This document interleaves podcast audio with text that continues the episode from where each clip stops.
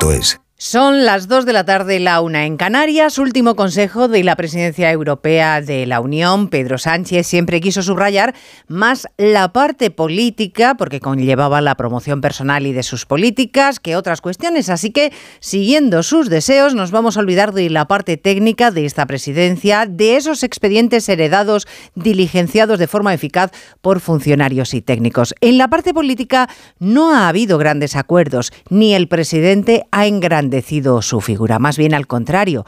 Empezó con mal pie al no convocar un pleno en el que explicar los objetivos de esta presidencia. Se perdió dos consejos europeos con sus colegas porque le urgían más los mítines de campaña y ha terminado abroncando al presidente del grupo mayoritario en Europa con unas formas que aún dan para comidillas en los pasillos comunitarios. Se creía Pedro Sánchez que podía hacer lo mismo que en casa y no calibró que estaba delante de las visitas. Onda Cero. Noticias Mediodía. Elena Gijón. Buenas tardes. Ha pasado esta mañana por los micrófonos de más de uno el defensor del pueblo, Ángel Gabilondo. No ha querido pronunciarse, por ejemplo, sobre la ley de amnistía porque su papel, recuerda, es valorar leyes aprobadas, pero sí admite que hay cosas que le tienen perplejo. En este periodo de pospandemia, globalización y polarización, las cosas que ocurren a mí me sorprenden y están muy alejadas, pero no digo estas, digo lo que ocurre en general en el ámbito sociopolítico y no quiero hacer el té profeta, muy alejadas de mi forma de concebir las relaciones humanas, sociales y políticas. Más concreto ha sido el presidente del Partido Popular, Núñez Feijóo, que en un acto con inversores y analistas esta mañana ha acusado al presidente del gobierno de ser un agente de desprestigio de España en las instituciones europeas con sus políticas y comportamientos. Hay mucho de insólito en la eh, política española actual. Este gobierno ha abierto muchas puertas desconocidas, desconocidas tanto en nuestro país como en la Europa contemporánea. Europa ha empezado a ser consciente de la situación en la que Sánchez pone a nuestras instituciones y a que su gobierno es contrario a los valores europeos. Y luego está el presidente del Supremo, Vicente Aguilar, que también lo es del gobierno de los jueces, del Consejo General del Poder Judicial.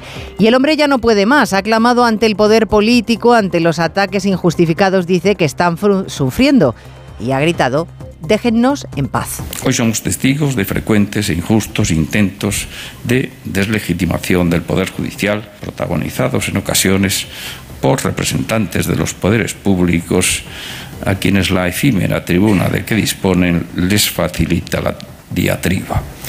Lo vimos el martes en el Congreso y en el Senado. Por favor, rebajen la tensión. Déjennos en paz. Hay más noticias de la actualidad de la mañana y vamos a repasarlas en titulares con María Hernández y Paloma de Prada. El número de mujeres víctimas de violencia de género y el de denuncias bate récords y vuelve a aumentar en el tercer trimestre del año, superando la barrera de las 50.000. El Observatorio contra la Violencia de Género reclama consenso político y que se deje a las víctimas al margen de la contienda. El ex vicepresidente del Gobierno, Rodrigo Rato, se sienta por tercera vez en el banquillo para explicar el origen de su fortuna. La Fiscalía pide para él 70 años de cárcel por defraudar a Hacienda más de 8 millones de euros. La defensa solicita la nulidad y asegura que la denuncia es falsa. El príncipe Harry celebra su victoria contra los tabloides británicos y habla de un gran día para la verdad. El hijo menor del rey Carlos III ha ganado la demanda contra el grupo Mirror por el pirateo de su móvil para obtener información personal. Tendrá que indemnizarle con 160.000 euros. La policía británica trabaja para repatriar a Alex, el adolescente que desapareció hace seis años en España y que ha sido localizado en Francia. El joven de 17 años ha declarado que su madre lo secuestró durante unas vacaciones y que ha vivido con ella y su abuela en una secta espiritual. La Guardia Civil detiene a 14 empleados del aeropuerto Tenerife Sur y desmantela una red criminal que robaba en las maletas de los viajeros. El valor de lo sustraído supera los 2 millones de euros. Se investiga a varias joyerías de la isla por la supuesta venta de artículos robados. Los bombos y las bolas de la suerte ya están en el Teatro Real de Madrid, preparados para repartir el día 22 casi 2.600 millones de euros en premios. Permanecerán hasta entonces fuertemente custodiados durante 24 horas al día y habrá ensayo general en la víspera del sorteo. En cuanto al tiempo, el último fin de semana de otoño se presenta soleado. La llegada de un anticiclón que se quedará con nosotros como mínimo hasta el día de Navidad va a dejar cielo despejado e intensas heladas en el interior. Cristina Rovirosa. Anómalo, potentísimo y gigantesco. Y no, no nos estamos refiriendo al ego de ningún famoso, sino a las características de un anticiclón que ha llegado para quedarse una buena temporada. Las lloviznas en el norte remiten y en el resto del país tampoco veremos apenas alguna nube en todo el fin de semana. Heladas nocturnas en el interior peninsular, especialmente en Castilla y León, además de nieblas en los grandes valles y a orillas de los ríos. Ojo con el viento, seguirá soplando con fuerza en Baleares, Cataluña, el Estrecho y Canarias. Las máximas se mueven hoy entre los 20 grados de Valencia y los 9 de Ávila. En línea directa sabemos que un imprevisto nunca viene bien. En cambio, un buen ahorro, sí. Por eso este diciembre ofrecemos el mes de puertas abiertas de línea directa. Te bajamos hasta un 25% el precio de tu seguro de coche. Sí, sí, hasta un 25%. No te quedes fuera y cámbiate antes de que sea demasiado tarde. Ven directo a lineadirecta.com o llama al 917-700-700. El valor de ser directo. Llega la venta especial, con descuentos de hasta el 30% en sofás, solo en el corte inglés, de dos plazas, de tres, con cheslón, rinconeras. Tienes una gran variedad de sofás para elegir el tuyo. Solo hasta el 17 de diciembre, venta especial con descuentos de hasta el 30% en sofás en el corte inglés, en tienda web y app. Enate.es, tu boutique de vinos online. Enate.es. Noticias Mediodía. Onda Cero. Elena Gijón. La voz que clama en el desierto, ese parece el presidente del Supremo, Vicente Aguilar, que esta mañana en un acto de entrega de premios del Observatorio de Violencia de Género no ha podido por más que pedirle a sus compañeros que no entren en las guerras políticas partidistas que les desprestigian pero sobre todo a los integrantes del poder político que les dejen en paz, que no les señalen como hizo Miriam Nogueras, la portavoz de Junts esta semana. Exige que se rebaje de una vez Eva Llamazares la crispación política que les salpica. Rebajen la tensión, por favor, déjennos en paz. El clamor del presidente suplente del CGPJ ante los intentos de deslegitimación del Poder Judicial en Congreso y en Senado. Vicente Aguilarte, en vísperas de que el Consejo aborde en un pleno la legalidad de las comisiones de investigación por el lawfare, ha sido también muy contundente con la posibilidad de que se llegue incluso a citar a declarar en el Parlamento a magistrados señalados. Ningún poder del Estado puede ser cómplice de estas campañas ni con sus actitudes ni con sus silencios. No me cansaré de repetir que ningún juez puede ser emplazado por comisión alguna para justificar en una sede extravagante su proceder jurisdiccional. Alerta Aguilarte de que esas citaciones implicarán un choque brutal entre poderes del Estado que se deben respeto y no confrontación. Bueno, la cuestión de la amnistía es lo que más ha enrarecido, desde luego, en las últimas semanas la relación del poder político con el judicial, porque tal medida cuestiona directamente la acción de los jueces y porque estos, desde luego que han sido señalados, no solo como artífices de guerra sucia contra políticos, sino como peligrosos elementos contra la convivencia. Asunto de la amnistía que, como saben, llegó esta semana a Europa de la mano del presidente del gobierno español en su bronca reprimenda a Manfred Weber. Hoy el presidente de los populares eh, españoles, eh, Núñez Feijóo, ha advertido a Sánchez de que la Unión Europea ya ve al gobierno de nuestro presidente presidente Ismael Terriza como contrario a los valores europeos. Algo que no acostumbran a ver en la Europa contemporánea y menos si llega de un país clave en la Unión como el nuestro. La lectura desahogada de Fijó es que al menos nuestros socios comunitarios ya saben cómo ha tensionado Sánchez a las instituciones y la amnistía a cambio de votos ya sería insólito en cualquier país que decir detener a partidos separatistas fiscalizando la acción del gobierno o arremetiendo contra los jueces. Este gobierno se ha convertido en el mayor agente de desprestigio de las instituciones españolas en Europa. Sánchez ha conseguido que Europa se preocupe y mucho de la situación institucional de España. España está siendo objeto de comentario en el Parlamento Europeo y les puedo asegurar también en la Comisión Europea.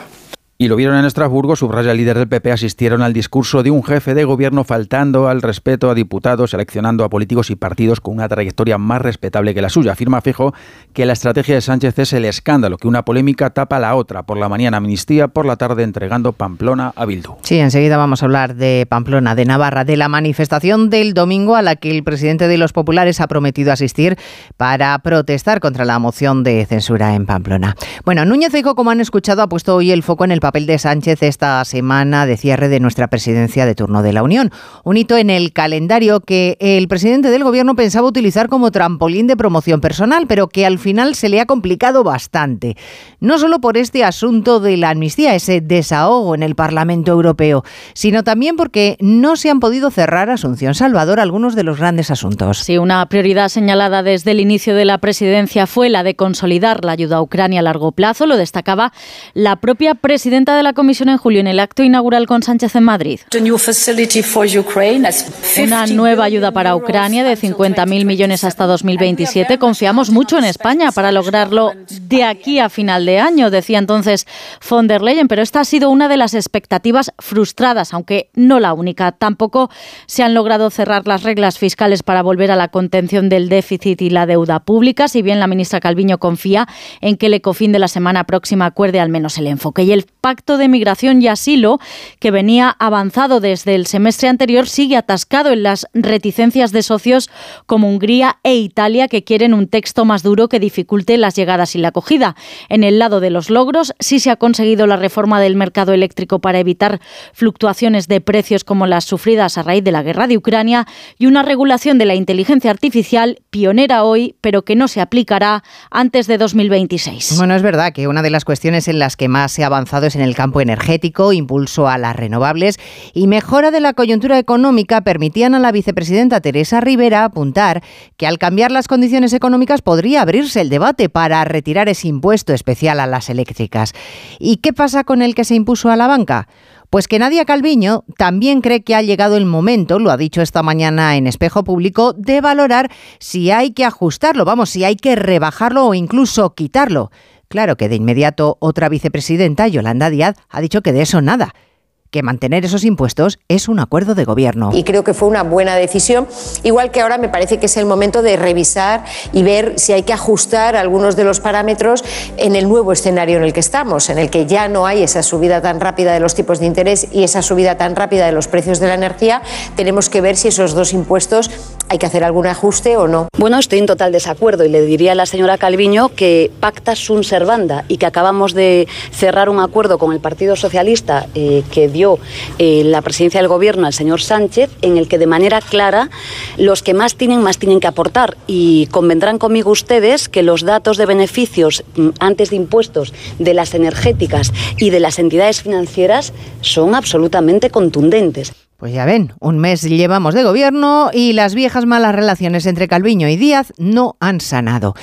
Ya hemos hablado de las cuitas de un presidente y tres vicepresidentas, de Rivera, Calviño y Díaz. Bien, pues vamos a por la cuarta vicepresidenta. Hablamos de la más política, de María Jesús Montero, que coincidía esta mañana con Calviño en restar importancia a otro de los asuntos que más ha envenenado la vida política esta semana, la moción de censura que el próximo día 28 devolverá la alcaldía de Pamplona a Bildu gracias al Partido Socialista.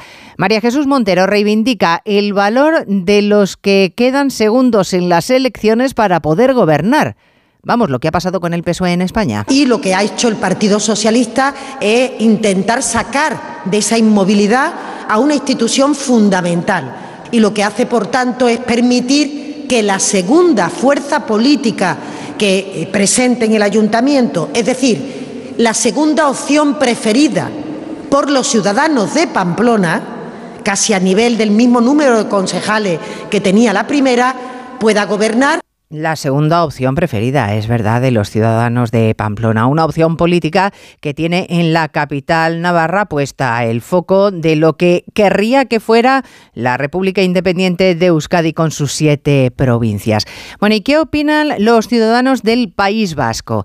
Esta mañana se ha publicado el barómetro de la Universidad de Deusto. La mayoría está en contra de la independencia que propugna Bildu. Los aberchales, que aspiran a ganar las autonómicas del próximo año, aunque la mayoría mayoría de la población, Onda Cero Bilbao, Juan Carlos de Julián, se pronuncia porque se quede todo como está, que no haya cambios. Sí, y es que según el último Deustobarómetro, solo uno de cada cuatro vascos augura un relevo al frente del gobierno de Vitoria, mientras aumenta también el número de indecisos que no saben si quieren este cambio. Por otra parte, el número de partidarios de la independencia de Euskadi toca mínimos y ya solo la apoya el 13% de los ciudadanos. Es el porcentaje más bajo de la historia, mientras que el resto de vascos quiere mayor autonomía o mantener la actual. Además, solo el 36% desea un referéndum Y preguntados por la gestión de los gobiernos, el de Urcuyu roza el aprobado y el 46% lo califica de regular. El de Pedro Sánchez es valorado como bueno por la mitad de los encuestados, mientras que solo el 16% cree que es un gobierno malo. Bueno, ya veremos qué pasa en esas elecciones. La primera plaza se la disputan dos aliados de Sánchez, Bildu y el PNV. Y veremos quién termina llevándose el gato al agua.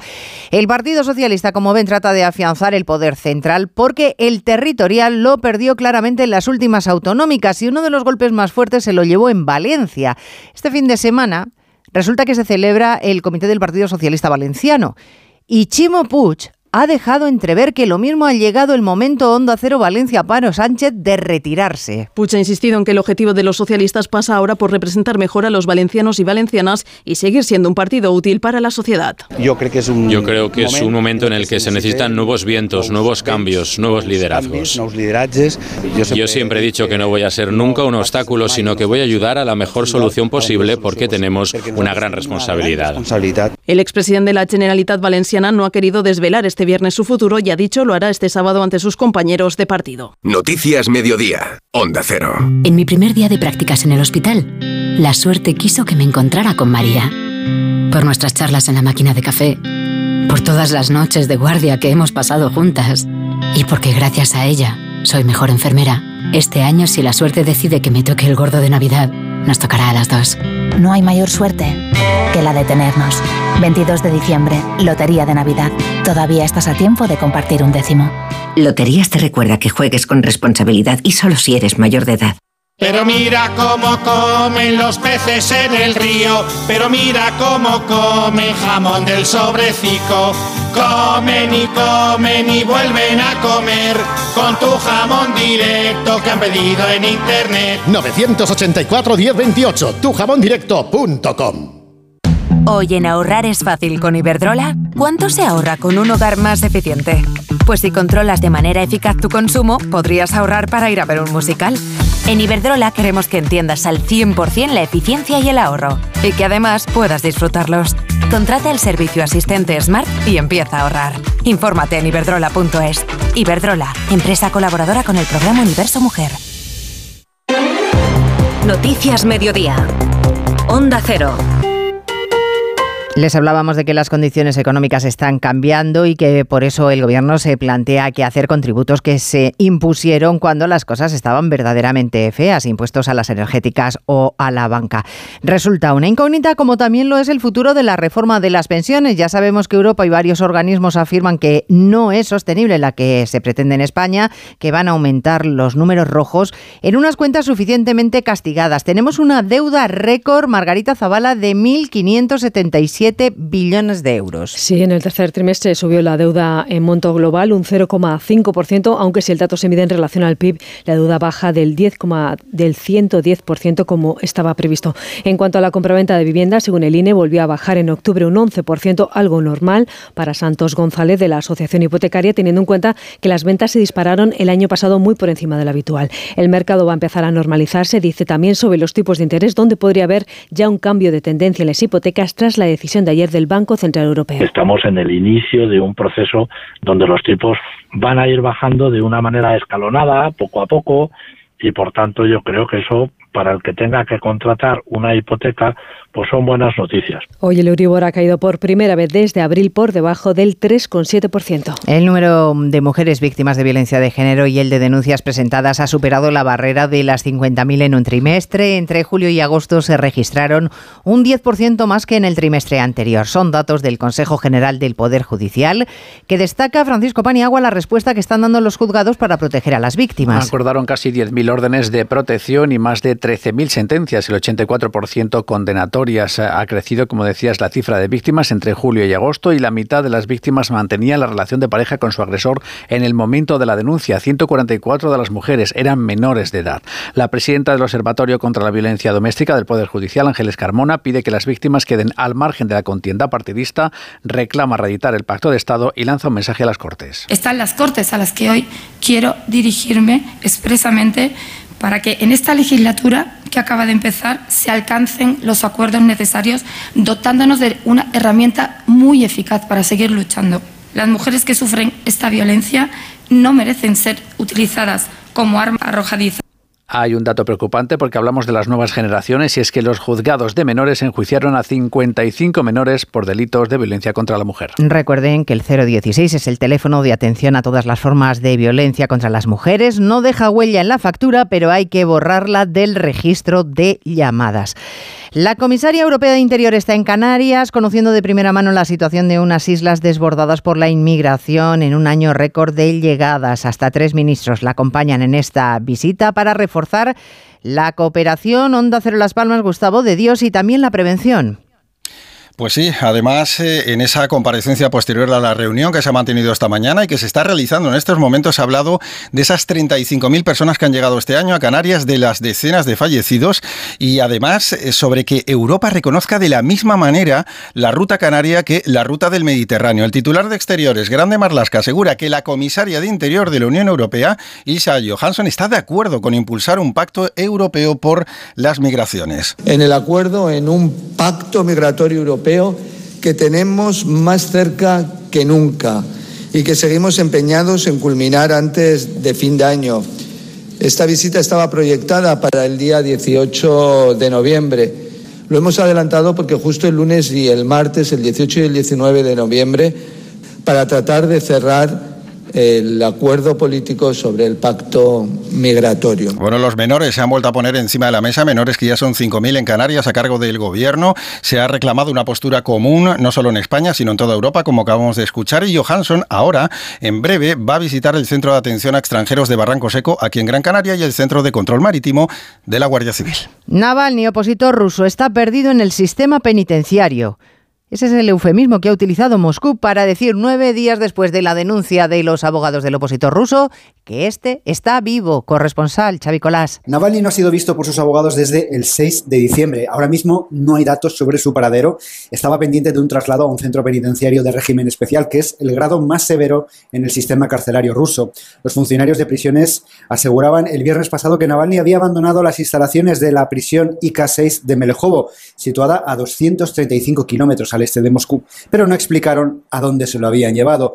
Es el protocolo habitual, no solo con los disidentes. En Rusia el preso desaparece durante semanas y solo se da información a los abogados y a la familia sobre su localización y su estado de salud cuando el recluso ya ha llegado en tren a una de esas lejanas prisiones en los confines de la geografía rusa. Las autoridades francesas y británicas coordinan la vuelta de Alex Batty para que pueda reunirse con su abuela en el Reino Unido. Desapareció hace 11 años cuando estaba de vacaciones con su madre en, España, en Málaga, y se sospechaba que la madre le había integrado en una secta en Marruecos. Corresponsal en París, Álvaro del Río. Su regreso a Manchester y el reencuentro con su abuela es solo ya cuestión de días. Han sido seis años de búsquedas infructuosas y de silencio total. Nada se sabía de este chaval británico hasta que ha reaparecido errando de madrugada por una carretera montañosa cerca de Toulouse. Fue hace dos noches cuando un repartidor le recogió y decidió contactar con la gendarmería. El propio Alex Batty ha contado a los agentes que ha estado todo este tiempo con su madre y con su abuelo, primero varios años en España y desde 2021 en Francia, en una especie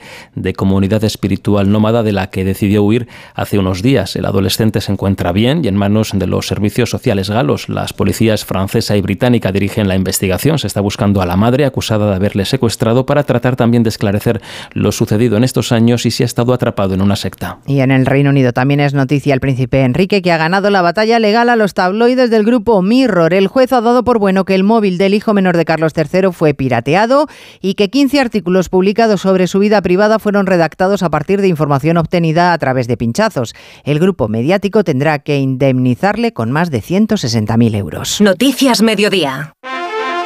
Para que estas navidades puedas cerrar la puerta de tu casa con total tranquilidad, Línea Directa ofrece el mes de puertas abiertas. Te bajamos hasta un 25% el precio de tu seguro de hogar, el único con cobertura completa de principio a fin por ocupación ilegal de tu vivienda. No dejes escapar esta oportunidad y cámbiate antes de que sea demasiado tarde. Ven directo a lineadirecta.com o llama al 917-700-700. El valor de ser directo.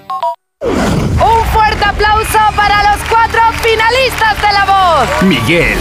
Elsa, Pablo, Nereida. Es algo de otro planeta. Tú decides en directo quién será la mejor voz del país. Yo me quedo embobada. Gran final de la voz. Esta noche a las 10 en Antena 3. Y muy pronto. 20 de las mejores voces en un reencuentro histórico. La voz All Stars. Tras la semana de fútbol europeo vuelve la liga con el Barça afrontando un duelo vital en Mestalla. Oscar Conde, buenas tardes. Buenas tardes, Elena. Y es que esa cita de mañana sábado a las 9 de la noche entre Valencia y Barcelona ha tomado unos tintes casi de final para el conjunto culé y para el técnico Xavi Hernández que atraviesa uno de sus momentos más delicados desde que llegase al banquillo azulgrana. La derrota ante el Girona y el batacazo Champions en Amberes obligan al Barça a ganar en Mestalla si no quieren que las críticas y las dudas en torno al entrenador sigan creciendo. Xavi Hernández. Muchas veces lo que sucede conviene para mejorar, para saber que no estamos haciendo las cosas bien, se pueden ganar los cuatro títulos. Me llega otra vez mensajes de como si fuera un funeral todo. Pues esta es la irrealidad que veo yo. Hace un mes me decías que si yo iba a ser el Ferguson del Barça. Ahora estoy en la calle. El club necesita estabilidad. Pero si al primer bache cada vez entramos en una depresión profunda, esto no va a arrancar. Estará enfrente un equipo che que no tendrá lesionado Gallani a los sancionados Javi Guerra y Paulista y que necesita mejorar su rendimiento tras sumar solo un punto de los últimos 12. Preparado para dar guerra al Barça, el técnico Rubén Baraja. Si yo fuera aficionado del Valencia y fuera mañana a ver un, un Valencia-Barcelona, quisiera que mi equipo fuera valiente, que sea agresivo, que arriesgue, que quiera ir a buscar al Barcelona, que quiera buscar el partido y competir al 200% y ponérselo difícil a uno de los mejores equipos de Europa. También se juega mañana a las 4 y cuarto de la tarde, todo un clásico del fútbol español como el Athletic de Bilbao, Atlético de Madrid. Intentarán los de Valverde poner freno al buen momento de los madrileños que llegan a San Mamés exultantes tras su brillante clasificación como primeros de grupo en la Liga de Campeones. Un equipo rojo y blanco que quiere, eso sí, mejorar su rendimiento como visitante. Simeone. Vamos a encontrar un rival que conocemos muy bien, trabaja muy bien, compite siempre con una altísima intensidad. Sobre todo en su casa son muy fuertes. Generar un poco más de todo lo que se genera cuando jugamos en casa. Y a partir de repetir situaciones que vivimos en, nuestro campo, mejoraremos. Se juegan también mañana el Celta Granada y el Sevilla Getafe en esa decimoséptima jornada que se abre esta noche con el duelo Osasuna Rayo Vallecano. El partido del líder, el Girona, llegará el lunes frente al Alavés. Antes el domingo el Real Madrid, con el posible regreso a la lista de convocados de Chuamení y Arda se medirá en el Bernabéu al Villarreal, un conjunto amarillo que logró ayer una importante victoria en campo del Rennes 2-3 que les permite avanzar directamente a octavos de la Liga Europa. Mucho peor le fue al Betis que perdió en el Villamarín 2-3 con el Rangers quedándose fuera de la competición y cayendo a la Conference. En la Liga de femenina, el Real Madrid volvió a tropezar, cayó 2-1 en París, una derrota que deja a las blancas colistas de grupo con solo un punto en tres jornadas. Fútbol femenino, en el que hoy la selección española vuelve a hacer historia al colocarse por primera vez en el puesto número uno del ranking FIFA. En baloncesto Euroliga, el Real Madrid superó ayer 88-73 al Bayern en ese motivo regreso de Pablo Lasso a la capital, mientras que Basconia cayó en casa frente a la Virtus de Bolonia. Hoy el Barcelona recibe al Milán y el Valencia visita al Olympiacos. En fútbol sala, la selección española se enfrenta esta noche a República En partido en República Checa en partido de clasificación para el Mundial y en balonmano la Federación y la Soval han resuelto finalmente ese conflicto, ese conflicto que tenían en los últimos días se jugará en Irún este fin de semana la Copa de España. Esta Navidad vive la magia, vive la bañeza. Descubre la iluminada. Sumérgete en sus calles, en sus comercios, vibra con su ruta modernista, degusta su deliciosa gastronomía. La Bañeza, una perla escondida al sur de la provincia de León. Vive la magia. ¿Este cochinillo solo en 50 minutillos? Pues sí, con fácil y crujiente. De tabladillo el cochinillo. Abres, lo pones en el horno y en un momentillo, como en el restaurante. Pues para estas navidades con el grupillo Triunfillo. Y si lo compras en tabladillo.es, te lo traen desde Segovia a casa. ¡Gratis! En Spoticar, el líder europeo en vehículos de ocasión, cumplimos tres años de lanzamiento en España. Por eso, durante este mes te ofrecemos tres años de garantías y financias tu vehículo de ocasión. Visita uno de nuestros 200 concesionarios o reserva tu coche en spoticar.es. Financiación ofrecida por Estelantis Financial Services. Consulta condiciones en spoticar.es. El Hospital Gregorio Marañón de Madrid abre el primer quirófano del mundo que incorpora las intervenciones de tecnología 3D. Mientras se opera, se va fabricando Belén Gómez del Pino lo que el paciente necesita. Porque cada minuto que se ahorra en quirófano mejora la supervivencia e integrar todo el conocimiento y la tecnología en el mismo punto permite, por ejemplo, reducir el tiempo de fabricación de una prótesis 3D de semanas a horas. La cirugía se vuelve precisa, se puede rectificar sobre la marcha y se acorta el tiempo de quirófano, explica el cirujano Rubén Pérez. Aquí tenemos una capa extra de información, un punto de seguridad nuevo que no existe en los quirófanos habituales. La impresora 3D está empezando a entrar en la sanidad, pero aquí ha entrado en el quirófano. Por este quirófano del futuro, donde la medicina de precisión se hace realidad, han pasado ya 20 pacientes. Y, como cada viernes, agenda con Mercedes Pascua. Hoy se estrena La Sociedad de la Nieve, la película que representa a España en los Oscar y que está nominada a los Globos de Oro. ¿Sabemos dónde estamos? J. Bayona dirige esta película basada en el libro La Sociedad de la Nieve que narra el accidente de avión del equipo de rugby uruguayo que se estrelló en los Andes. Llega Champions, es la versión americana de la exitosa película española Campeones. Es imposible entrenar a esos chicos. No tienes que convertirlos en los Lakers. Un equipo de baloncesto entrena y compite en las Olimpiadas Especiales bajo la guía de un entrenador peculiar. Queda poco más de una semana para Nochebuena y el cine lo sabe. Oh, Dios. Camino a Belén es una renovada versión musical del nacimiento de Jesús con Antonio Banderas en el papel del rey Herodes. Se estrena también la primera película japonesa de acción real de Godzilla y La sombra de Caravaggio sobre la convulsa vida del pintor italiano. La película Teddy, la magia de la Navidad, pone melodía a la fecha. Viernes de cine. Comienza el fin de semana. Y nosotros nos vamos. En la realización técnica Dani Solís y en la producción Cristina Rovirosa. Gracias, señores, por estar ahí. Muy buenas tardes. Noticias Mediodía. Onda Cero. Elena